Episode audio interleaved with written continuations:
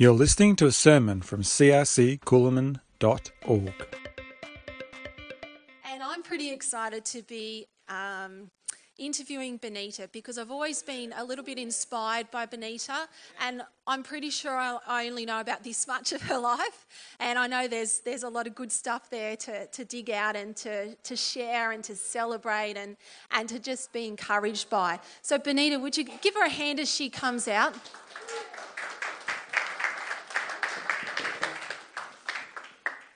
Okay, all right. So, look, uh, let's start off with an easy one. Just tell us a bit about yourself. Benita, give us a rundown. Who, who, who are you? Tell us about your family and, and uh, a bit about yourself. I will, but can I ask you a question first? Oh, no, no, hang on.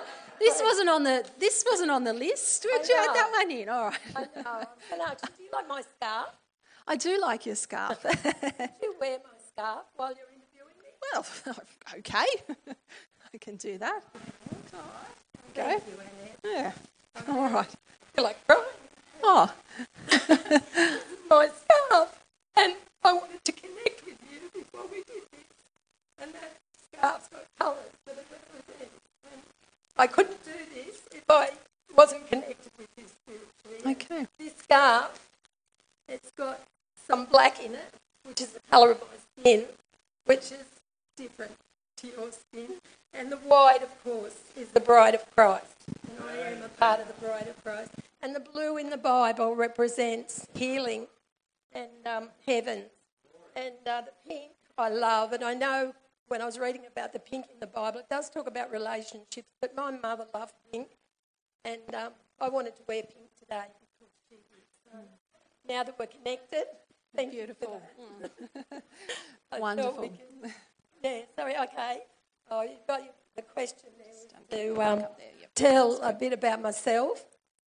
And I'm an Aboriginal from Narrandera. I was born to mum and dad who was Alec and sister, they called it Christian. So my maiden name was Christian, and I quite liked that name. And um, I was born at Narrandera, and I was my mum and dad already had seven children. I was seven, oh, actually they'd had two more before I was born that died, and then after me there were three more, my brother and my two younger sisters. So I actually grew up on the sand hills of Narrandera where all the Aboriginal people live.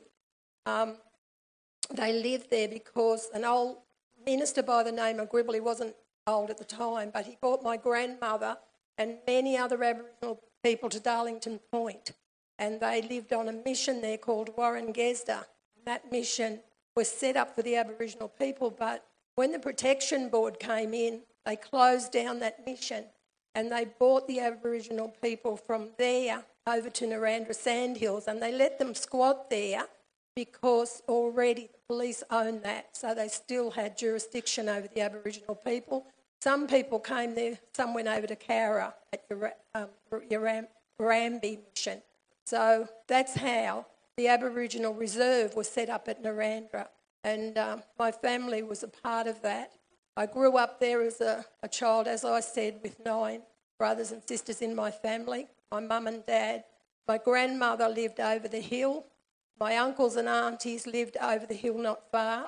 And it was very much like a community. There was a real community spirit there of all Aboriginal people.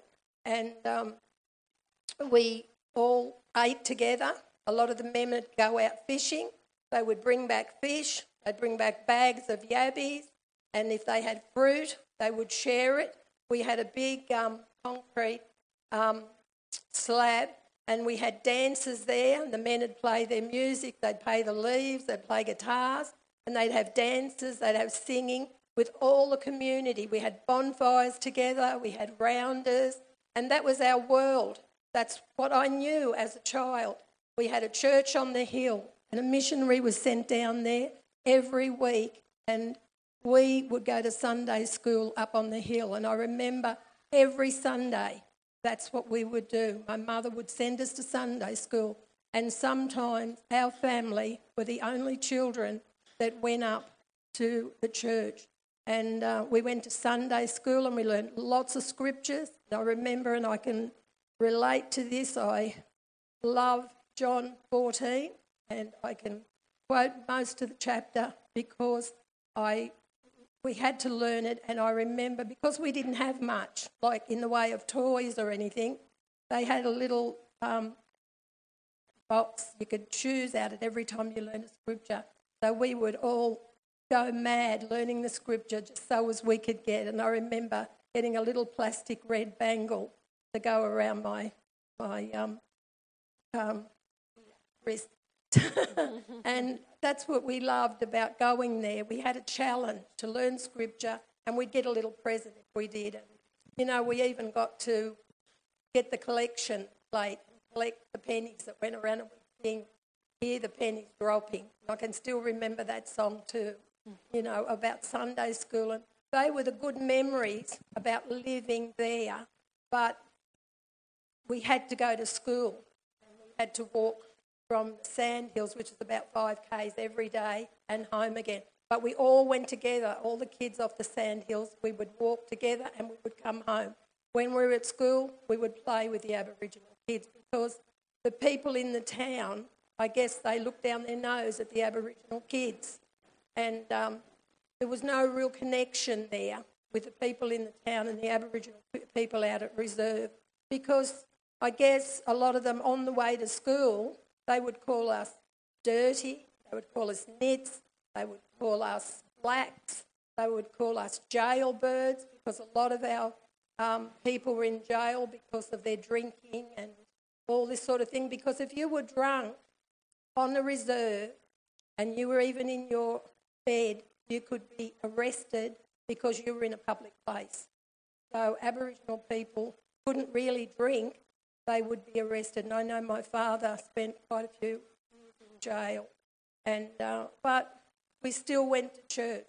And I remember one time when we were on the sandhills and we were living there, a, a group of Pentecostal people came to the town, and none of the churches would have them because they all thought that they weren't really Christians, that they were from another, like they thought they were the devil because they spoke in tongues and that.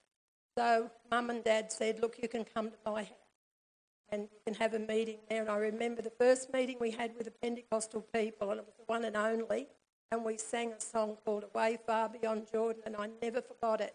That was one of the choruses that stuck in my mind while we were there on the sandhills. But um, my memory there of that place was of my mum.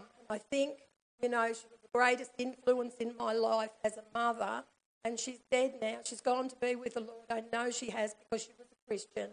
But mum's emphasis on us more than anything was I want you to be a good girl. Regardless of anything else, I want you to be a good girl.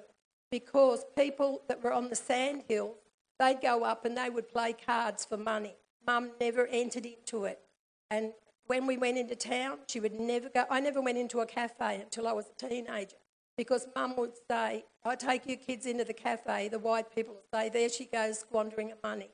Never went to a cafe until I saw my grandfather in Sydney. And, um, but she kept saying, I want you to be a good girl. I don't want you to drink. I don't want you to smoke. I don't want you to gamble. I want you to go to church. And that was the influence from that time. And every one of us in my family, none of us drink because of the way mum brought us up. And uh, I'm not saying, please don't say that I said that having a wine with your meal or something is wrong. I'm just telling you what mum put in my heart because of the people that drank around us, got himself into trouble, got into jail. But she never, ever wanted to do that. And that's something I will talk about later on. That's a part of my very early life a. So what I- I'm hearing that probably your mum had a huge part to play in in your, your faith and you um, becoming a believer. Was- Was that something you made a decision for Jesus as a child, or did that happen later on in your life? Tell us about how you No, I came to made faith. the decision to follow the Lord very early, but on my father's side, um, my grandfather was uh, William Naden, and he came out as a missionary from England. But even though he came out here, my grandmother from Cowra fell pregnant with my father. But he was a missionary, but he did find, he married another lady by the name of Stella, and they set up the Aboriginal Inland Missions in Australia. So he was called the Man of the Pines. And he used to travel around to all the Aboriginal missions and reserves and preach the gospel. And um, he came to Narrandera one day when we were little, and he said to my mother, he said, I just want to tell you that your husband is my son. He said, and I've never stopped praying. He said, I've prayed for him and I've prayed for his children.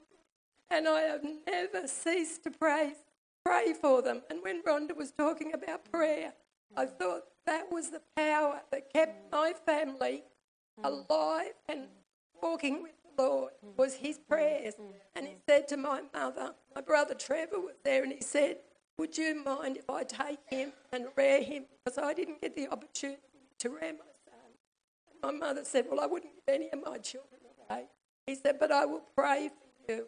And then the missions would come down and we'd go up to the meeting, and um, they had a meeting there, a tent meeting, and they asked anyone would like to come out and give their heart to the Lord. I was five years old and I wanted to go out the front and get prayer because I wanted something. I wanted to know what they were doing, and I went out the front and I gave my life to the Lord at five. And even though I didn't completely understand everything then, but I did know that I wanted the Lord because, and another thing that was very significant there in Narrandera, there was a church, but on the wall there was a photo of Jesus. They had all these kids and um, sitting at Jesus' feet, and they had all these kids of different colours, and they had a little girl blonde hair, and um, she had little court shoes on, and I thought, I wonder what it'd be like to have white skin like that. I wonder what it'd be like to have blonde hair like that. I wonder, did I need it? Was it Jesus was going to change it or make it different for all these coloured people? These are the things that I had in my mind about the church with this picture up there. Apparently, someone's got that picture that lived on the sandhill, but it was always very significant and it really changed my thoughts later on in life. And I think that's what made a difference with this scarf. I just think Bennett said, No, I don't want to wear your scarf. and I just think when we were at school, people didn't share with us and they didn't want to share with us because they thought we were dirty. You know what I mean? There was no connection. But um, I know that the Lord kept us through it all. But you know, when we were living in Narrandera, we had yabbies, we had fish, we had baked rabbit, Dad grew vegetables, we had a cow, we had so many things. And I thought that, that we didn't have a lot. But when I talk to other kids when they were little, sometimes I think, gosh, I was well off. You know, I had so much that so many other people didn't have. Mm-hmm. So. Wow.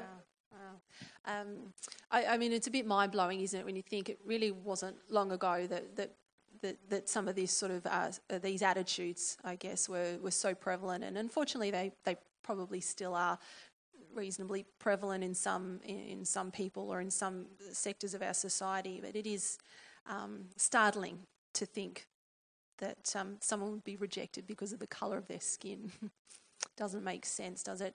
Um, uh, it sounds like there's there's a lot of um, even though there's been a lot of uh, difficulty that has been part of your life because of your your Aboriginal um, uh, culture and family. It sounds like though there's some strengths there too. Like what what do you think? Um, uh, what strengths have been part of, of your, your family and, and the way you've been able to bring up your own children because of your, your culture and your, your family heritage? There are a number of strengths, and I just want to. Um, I went over to Miranda today, and um, Trevor was sharing, and he actually shared exactly what was on my heart, and he was sharing about Timothy in um, chapter 2, and he talked about Timothy, talked about how Timothy talked about how he, um, what was making him strong, what was strength of his life, and he said, look, I want to tell you about my grandmother. I want to tell you about my mother. But I want to tell you about my ancestry. Read it in, in, in 2 Timothy. I want to tell you about my ancestry. And you know, he talked about it as if it was his strength. And my grandmother and my um, culture there at Narrandera was very matriarchal. It was very mother centered. My grandmother was an elder, and she was a, a strength to me. And uh, even though she grew up as a Catholic over at Warren Gesda, she came, you know, to know the Lord later on.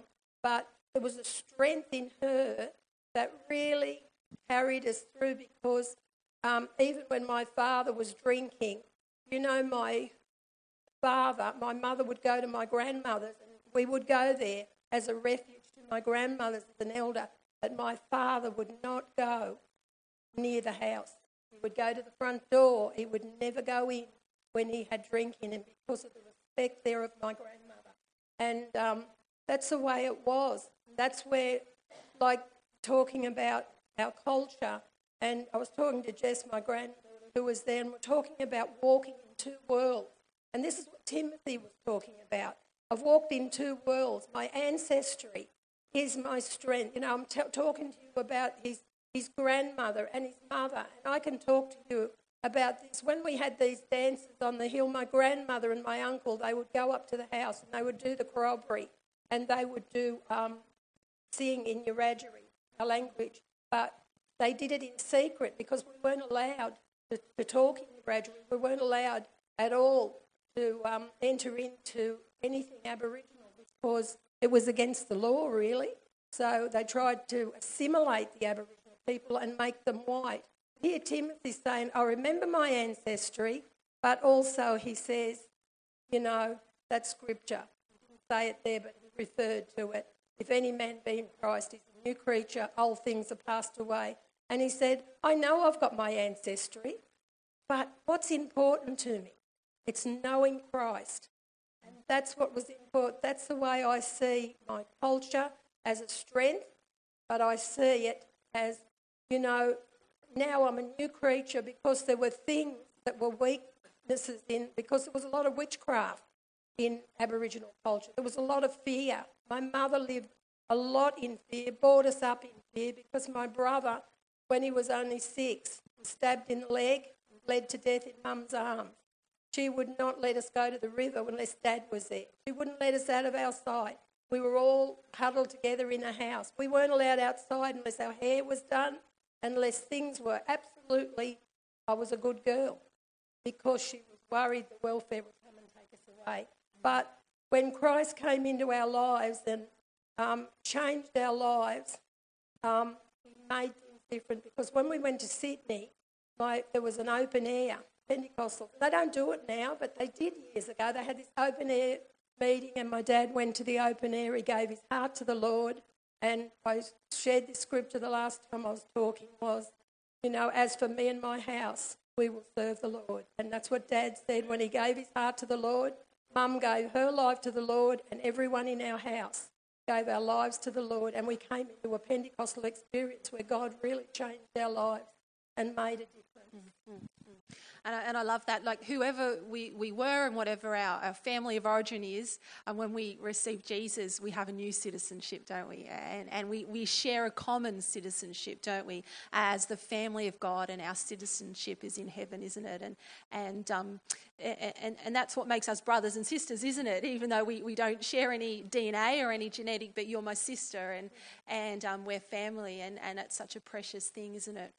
Yeah. Um, tell me a bit, Benita, about how how your relationship with God has has guided your parenting. Like, uh, tell us about your par- parenting experience, because you, you, know you've you've parented a few different um, children. That that uh, just tell us about that. Look, my main influence, of course, on parenting was my mother, and look, just having my brothers and sisters there as well as a strength is really a um, very significant in bringing my children up because I had my son first and then I had my daughter. And, um, you know, just having my mum there, having my sisters and brothers, and being a close knit, what was saying, we were very connected. And because we went to church, we had our church family. And that was a real um, strength going to church. So, look, if I was going to say anything to anyone with your children, make sure you bring them to church teach them the Word of God, and pray for them. And I know when my kids were small, when they went to sleep, I would go in and I would lay hands on them and I would pray for them. Pray God would lead them the right way and, and that they would meet the right person in their life and um, all those sorts of things. But mainly the strength of bringing up my two children were taking them to church. And then my daughter um, went in the police service and she had Mariah, and um, Mariah became almost my daughter because we reared her since she was a baby. My daughter was there, so she became a part of the family. She became a part of us, became a part of the church. And then there was my beautiful Jess here, my son's daughter, and um, she lived with us on and off as well. But there were times we fought hammer and tooth to keep them under our shelter because of the attack of the enemy so many times. And then we, of course, we've got Angel, our daughter, who's at um, boarding school. We reared her, still rearing her. She's 14. And um, the strength of all of this is because of the prayers of my grandfather, the prayers of my mother, the prayers of the people in the church, and the connection we have with our church family and with our family. I'm hearing a, an awesome theme coming through here. Are you hearing that? Prayer. All right. Who's, who's going to be at our prayer meeting on Friday? Yeah, yeah, awesome. Okay. Uh, do you have a story, Benita, about God's faithfulness or, or provision to you as a, as a family? Um, anything in particular that maybe stands out to you? Um, and it, we went through a terrible time. Um, we were in Newcastle. Graham had an accident and um, he fell 40 feet off a pole. He nearly died. He, he ruptured his spleen. He um, broke his hip and he nearly died. And, you know, it was a real point of prayer for us because the doctor, we, they thought they were going to lose him. And uh, our church, of course, came in to, and prayed and helped in that situation. And um, Graham had to come home and um, he had to, um, I had to nurse him. They built the hospital bed out for me to nurse him, and um, he couldn't work at that time. And we had to really depend on God to supply our needs. And we, I didn't have him to to go to work because he was sick, and I still had to rear the kids and send them to school and do all the things mothers have to do to um, to look after him. So when he was well enough, we moved to Sydney and uh, we wanted to be close to my family. So we moved to where my brother was. And this in itself was a story. We ended up going to this church where it was really wonderful. The pastor was a good teacher in the beginning. He taught us how to bring up our kids, but in the end, he was really controlling the way we brought up our children.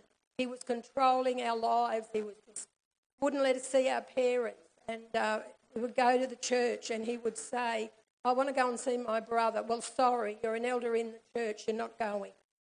You know, and um, times would get up in the service and bring people down that didn't pay their tithes. There were just so many things that we were hurt by. And in the end, I, I said, Graham, we're going to go and see him. We're going to leave the church. And um, we told him. And when we walked out the door, he cursed us and told us we'd be this, that, and everything else. And uh, it was a really bad experience, but it was a challenge for us. But We went out of that church and we wandered in the wilderness because we didn't really trust anyone anymore. And years later, and even our children were sort of all over the shop. But, you know, I know that God's covering was still there. And we ended up moving to Newcastle and we came across a pastor who is still a part of our lives, Debbie and Colin. I was talking about it last week and saying how God sent that fish to swallow up Jonah at that time when the storm was raging and he wasn't really following God. And I felt like that at the time they picked us up.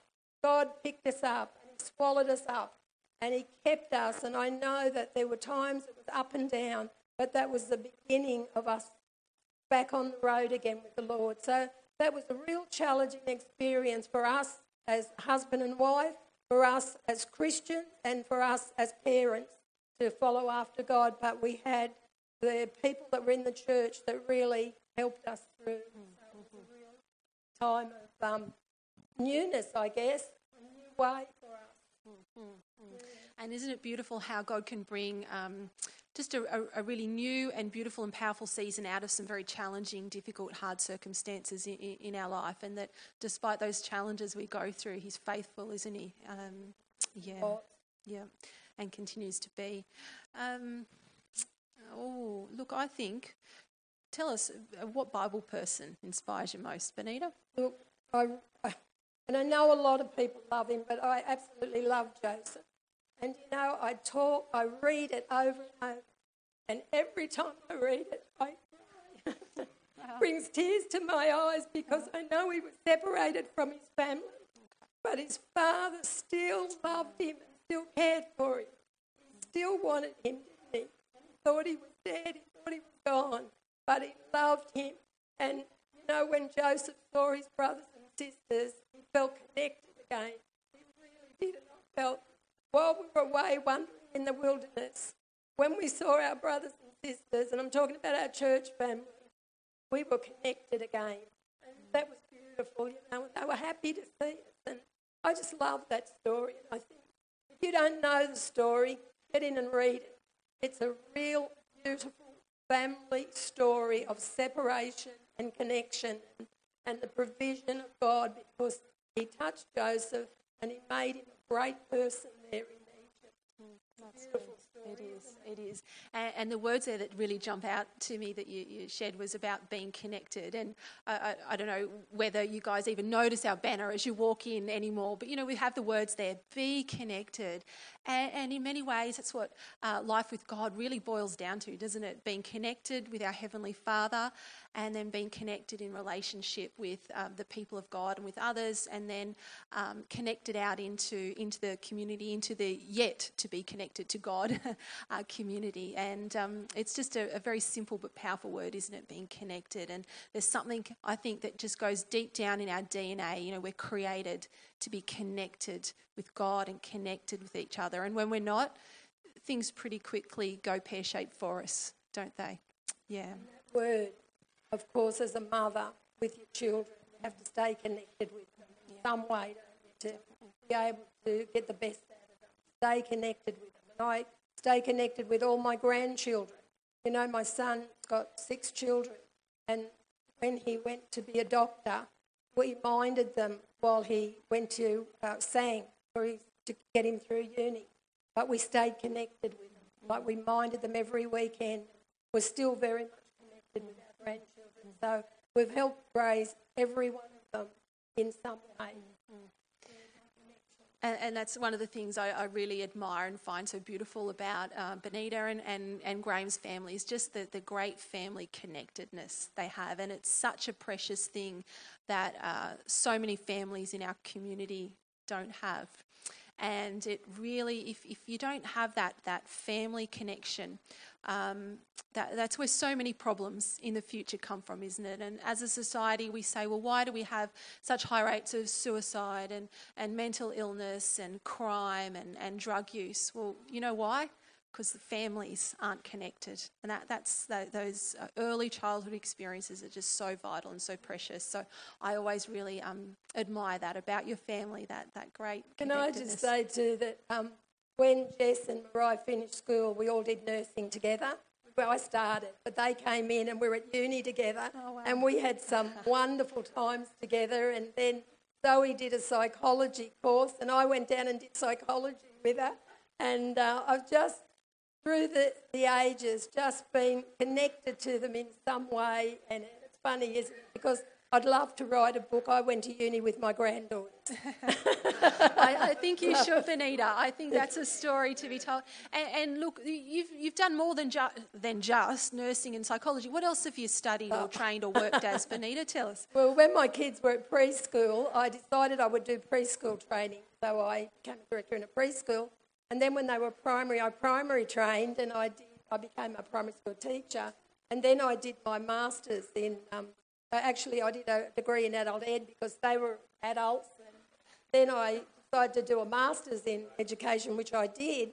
And then um, I went, my son uh, was a doctor and got his um, he became a doctor and got a locum out of Broken Hill. So we went out there to help with the kids to Broken Hill, and um, said, There's a job in the hospital. So I started working in the hospital as a liaison officer, and then I did my degree in nursing, and then I did my um, diabetes course, certificate in diabetes, and now I'm doing the um, graduate certificate in urology, but I'm also doing a master's PhD research. So I'm forever studying, but I am definitely Hillary. I'm going to talk to her about it, doing our diploma in uh, Bible this year.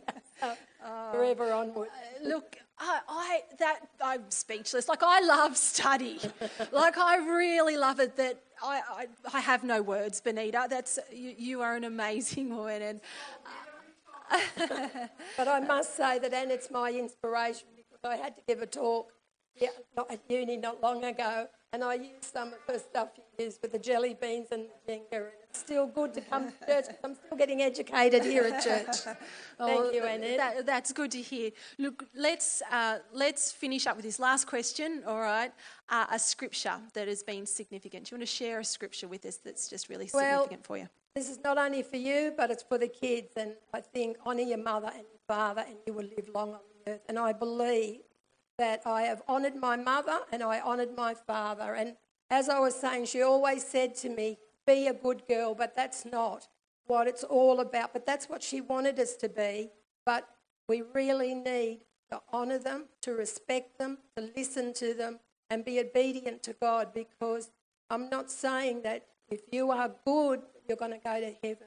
If you are obedient to God, that's what we need. But I, I think that scripture is so significant because I've seen so many people that have never listened to their mother and father and they're dead and gone already. I really believe spiritually that you'll live a better life, a more fulfilled life, and also you'll get so much more done if you come under the covering of your parents. And if you don't have spiritual parents, I still say honour them, respect them, and let them know that you respect them. But I believe that our people in the church are our mothers and fathers too, and sisters and brothers. And we need to respect them and follow up. That's good. That's great. All right, look, let's let's just pray, and, and I'd just like to pray over Benita too while she's here. Father God, we thank you for this a beautiful woman of faith. We thank you that, that you have gifted her to our church to bless us, encourage us, and inspire us.